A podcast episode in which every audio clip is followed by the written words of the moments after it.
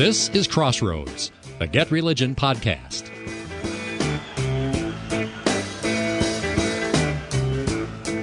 An unexpected headline in the New York Times in the opinion section. As kids, they thought they were trans, they no longer do.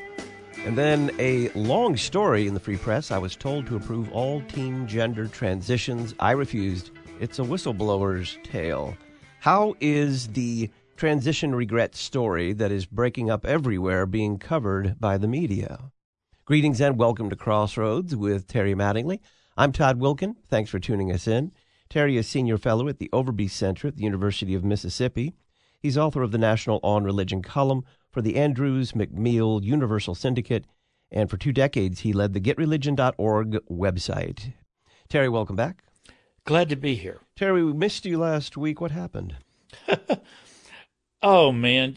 Can you have a midlife crisis at age 70? On my 70th birthday, I ended up rushing into an emergency brain MRI. And the good news is that it was not a stroke. I am suffering from a condition, fairly common condition called Bell's palsy, which freezes the left side of your face. You lose control of blinking on your left eye. And listeners may be able to hear, in particular, some struggles today with words beginning with the letter P, B, and a few other things today. So I'm I'm not myself, but I'm doing better and I'm on the right medications things seem to be going well. This article in the New York Times, as kids they thought they were trans, they no longer do, is important. But why is it in the opinion section and as opposed to hard news? And that is the question. Basically, the implication here is that this is an opinion piece. Let's say, thinking out loud, I think it's safe to say that the New York Times newsroom in its current condition on sexual revolution issues couldn't report this as hard news. But the fact that it's an opinion instead of hard news implies that there are no verifiable facts to discuss related to this topic. I'm not saying that we have to agree on the facts, but there are few facts that we can even argue about and cite on the record sources for. Early in the article, there's a crucial moment where it says, let me read this the small but rapidly growing number of children who express gender dysphoria and who transition at any age, according to clinicians, is a recent and more controversial phenomenon. Small but rapidly growing number of children you know, I just did in 20 seconds with a couple of clicks of a mouse, called up some basic statistics. And the in the United States, we've seen in a 1,000% rise in a decade.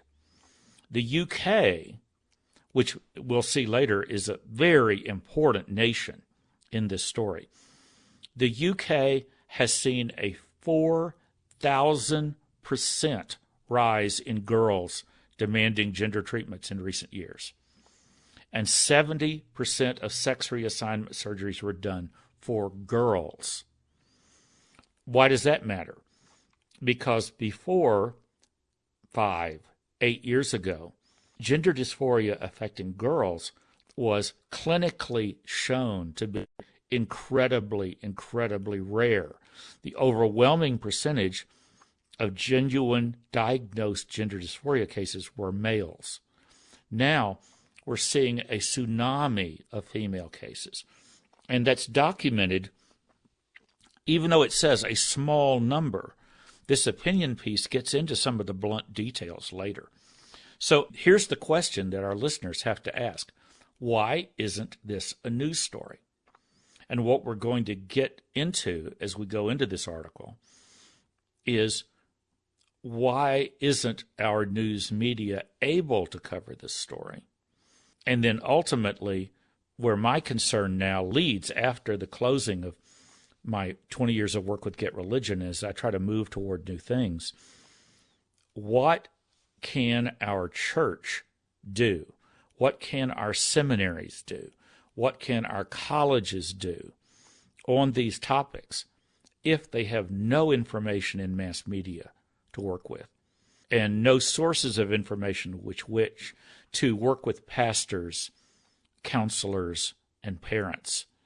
I struggle right now to name a bigger set of crises in the American church than these.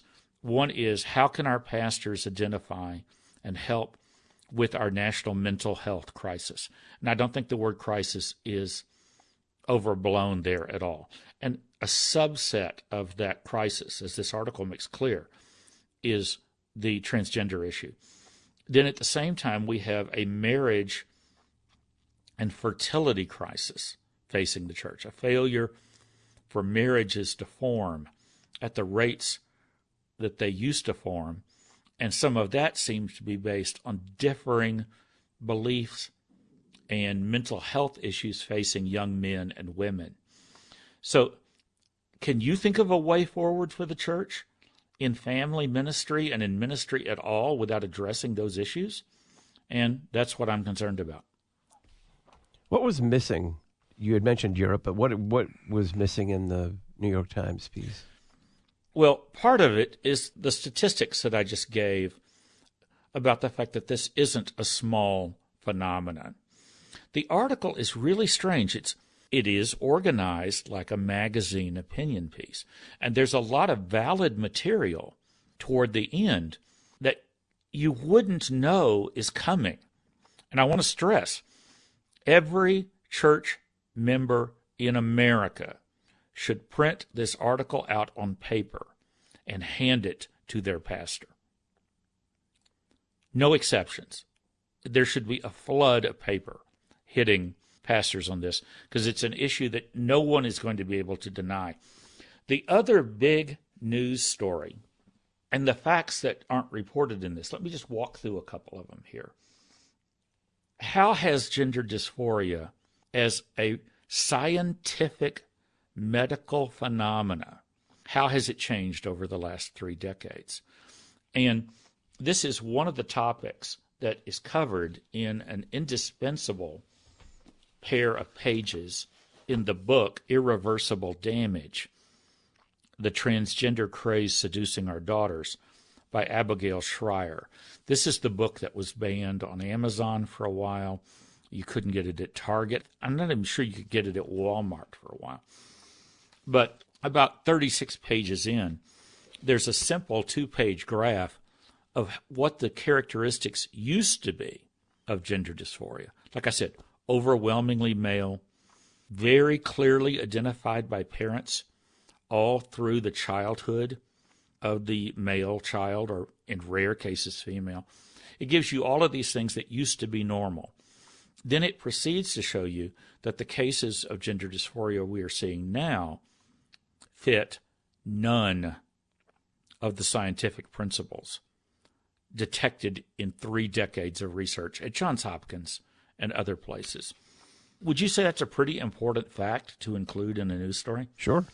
Okay, so then that leads us. We just need to know. They need to do a better job of telling us what the stats are today. And yes, there will be people with valid reasons to debate the accuracy of these stats. That's a very common thing in journalism. And you have to present that clearly. In this case, it's kind of a left and right situation. You have to say who's who, what their credentials are, and let readers know that that's being debated. I would also throw in here, and I'm glad this came up toward the end of the article, but it's not explicitly identified as such. There is definitely a religious liberty issue here for whether licensed clinical counselors can do the old forms of medical care for gender dysphoria, which was to recognize that it is frequently linked to other health conditions, anxiety, depression, sexual abuse, gender orientation confusion. You have all of these different issues. And the article does a great job. And the second article you referenced, the gosh, the haunting, haunting article from the Free Press, And the free press, we're getting used to the free press publishing breakthrough articles on the trans issues, even though the free press, of course, is led by Bari Weiss and her wife. I mean, a lesbian couple with children, some people who would normally be identified on the left in our culture. But this, of course, is the Bari Weiss that was ran out of the New York Times for trying to publish complex articles on the op ed page.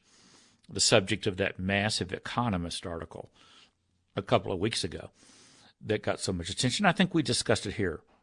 So we need more facts here. And toward the end, it briefly mentions what's happening in Europe. And normally, American journalists are really, really convinced that what happens in Europe is extremely important and that we need to pay attention to it.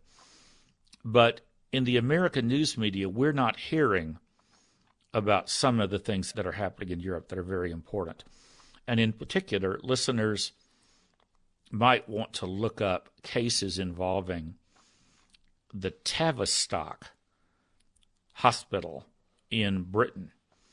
And this was the major center for childhood gender dysphoria research and transitions, but at least lately has been taken.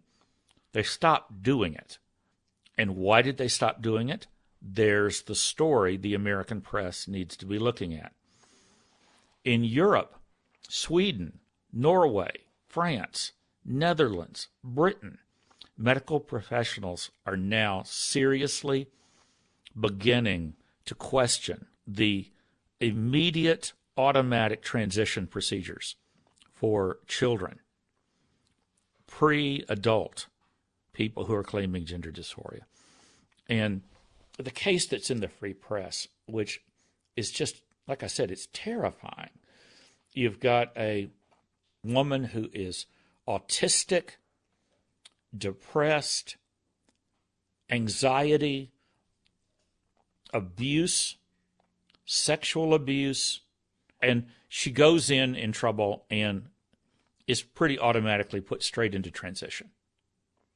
Like none of those other problems matter when, for decades, gender dysphoria specialists focused on looking at the foundational mental health issues before assuming they were dealing with gender dysphoria. And they, frankly, found out there was nothing wrong with waiting until they were adults and could make an adult decision. But today, of course, we hear, well, would you rather have a dead suicide child or a trans child? is the logic for immediate procedure to unchangeable forms of therapy. So, all kinds of things in this that in a normal news article that the New York Times had validated as a valid news subject, we would see these debates presented with clear attributions and strong factual references to help the readers know this is news. And I'm glad they ran it. Like you, I think it's amazing they ran it. But why in the opinion section? The story makes it very clear. A theme that runs all the way through this opinion piece is that this topic has become politicized. It's a Republican versus Democrat thing, and thus the media, our niche, keep our audiences happy media, can't cover this as a hard news story. Terry, you mentioned this story in the Free Press. I was told to approve all teen gender transitions. I refused for six years. I worked at a hospital that said all teenagers with gender dysphoria must be affirmed. I quit my job to blow the whistle. What did you find there? Well, it's like a individual counselor's case study of her own journey through this, and includes some overlapping material. Let me just read a couple of paragraphs here. I found that those experiencing gender dysphoria are up to six times more likely to be autistic. They are also more likely to suffer from schizophrenia, trauma, and abuse. The research also implies the dramatic rise in these diagnoses across the West likely have a strong element of social contagion. Now, by the way, social contagion, in my opinion, this is Terry talking, not the article, that's largely a reference to social media and to the role of screen culture in the lives of children in ways that their parents can't control. It gets into some of the statistics about the 70% increase in the United States, Sweden, 1,500%. But then here comes that paragraph I mentioned earlier. Yet countries that were once the pioneers of gender transition medicine are now starting to backtrack. In 2022, England announced it will close its only gender clinic after an investigation uncovered subpar medical care, including findings that some patients were rushed toward gender transitions. It doesn't mention the class action lawsuit, but it's very easy to find material about that online. Now, we're not dealing with a Christian counselor here. We're dealing with just a fair minded, competent, liberal counselor in this field, and how this has threatened her career to even ask questions about it. And she gets you into some of the case studies that changed her beliefs and attitudes on this topic. Now, Christian publications could probably right now be writing articles. They'd have to be anonymous, they couldn't use the people's names. But if you know a Christian counselor in licensed clinical counseling, trust me, they are running into this issue and they don't know how to handle it. They're scared of losing their credentials. They're scared of losing their jobs. They're scared of losing their careers. It's that serious. How do you explain that major news outlets in the U.S. really have no problem reporting on Western Europe's environmental policies, but we hear very little about Western Europe's policies on gender transition or abortion? Because the sexual revolution is the hot button subject in many of the most painful and divisive issues in American politics. If it has anything to do with the Supreme Court, if it has anything to do with law, if it has anything to do with religious liberty and the First Amendment, those are the hot topics in American life. And for reasons you and I have now discussed several times, related to my religion and liberty essay for the Acton Institute called The Evolving Religion of Journalism, our media right now, for reasons of business models, can't cover stories that will anger their paying readers. And this is true on the right and it's true on the left. So, do you think in a newsroom that is entirely politicized over sexual revolution issues, do you think the New York Times editors would go, hey, It'll be great. Let's do a really fair minded, in depth article on gender dysphoria. Do you think that's something that's going to please their readers? Well, that's what I was wondering when I saw the New York Times piece that we were discussing before come out. My first thought was, well, I imagine they'll be getting a lot of very angry letters to the editor because they have essentially told the other side of the story. Right. Okay, how many would they have gotten if this was a feature on page one? And how would that have affected NPR and the major television networks. The opinion piece, I'm sure they heard about it. I am sure. If there was a computer hacker that could hack into the private social media communications inside the New York Times newsroom, I guarantee you there were debates about this. But it's much safer to have it in the opinion pages than on the front page in the world's newspaper of record. And if they did serious investigative journalism on the potential for a class action lawsuit in the United States on this issue, and that was on the front page of the New York Times, that would blow this story wide open. And I think it's safe to say they're not going to do it, especially not in an election year when the Democratic Party is completely, totally, and utterly committed to the all acceptance model for gender dysphoria. The Republicans, meanwhile, as always, are divided, confused, and inept. Wesley Smith, who's an attorney, told me, oh, probably about a year ago, that those lawsuits are coming. They're inevitable. They're going to become a new profit center in legal work. And you will see commercials like you see for various other class action suits if you've been harmed by this drug or that drug. He says you will see commercials about if your child was transitioned or if you've been harmed by hormone therapy. He says they're coming. And you were told that X number of shots of hormone therapy did not result in permanent changes. Yeah. Now, I started hearing that from a, ironically, a close friend. I won't mention her name, of Wesley and myself. She started predicting this about seven years ago. That just from talking to parents and talking to people with children in various types of therapy and talking to counselors. So, once again, don't forget the religious liberty issue case here. There's a great quote somewhere in one of the two articles. I think it's in the Free Press article, where a gay male who had transitioned back to male status from female, he said, I was told that if I took these drugs and I did the following things to my body, and I did this and I did that and did whatever, I'd be fine. He said, if that isn't conversion therapy, what is? That's a headline. That's a brutal headline. But for many counselors who can't even talk to their patients anymore about issues of sexual orientation, etc., their own mental health conditions as it might relate to any of this, they can't talk about any of that, even with First Amendment rights and religious liberty concerns. But they can do automatic assumption gender dysphoria treatments. That's fine. It's a different religion. Finally, with about a minute here, what kind of follow up? What I suspect is going to happen is the New York Times is going to put out an equally lengthy op ed piece talking about how great gender transition huh. is.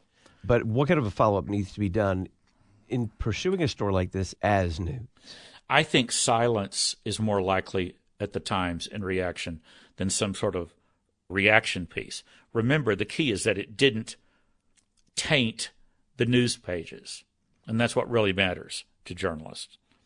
I would urge, in addition to my already provocative thing of handing this Times article to your pastor, even though they will think of it as a wild and liberal and crazy publication, somebody in our churches needs to be subscribing to the free press and to similar publications that are daring to go there. And they need to know that Abigail Shrier, who is a liberal, a liberal's liberal, I, believe she's a either a secular or a liberal Jewish woman, her new book comes out at the end of this month. And it attaches this topic to some others. And the name of the book is Bad Therapy Why the Kids Aren't Growing Up. And there's that other subject about marriage formation, fertility, divisions between young men and women, etc.